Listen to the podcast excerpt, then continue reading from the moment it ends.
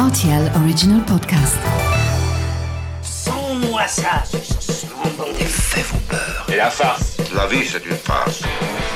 Ma soupe, s'il vous plaît.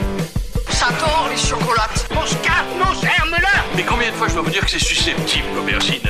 Tous les produits sont là, alors je vais commencer.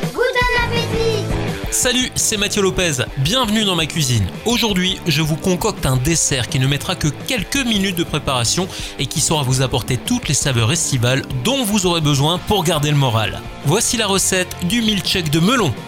Pour réaliser ce dessert pour 4 personnes, vous aurez besoin de 50 centilitres de lait, un melon, un sachet de sucre vanillé ou de l'extrait de vanille liquide, 3 cuillères à soupe de sucre et une dizaine de glaçons.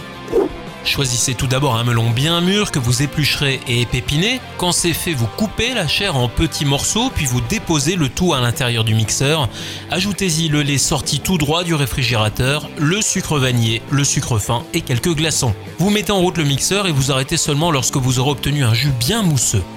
Pour le service, je vous conseille d'utiliser un grand verre avec une paille. Au-delà d'un dessert, ce milkshake peut également être dégusté au petit déjeuner.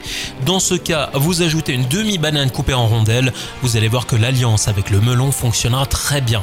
Sans oublier quelques cuillères de céréales complètes, pourquoi pas aussi des pétales de maïs ou une poignée de noisettes pour venir compléter ce petit déjeuner bourré d'énergie. Voilà, j'étais ravi de vous recevoir dans ma cuisine pour ce milkshake de melon et maintenant, c'est à vous de jouer les chefs en cuisine.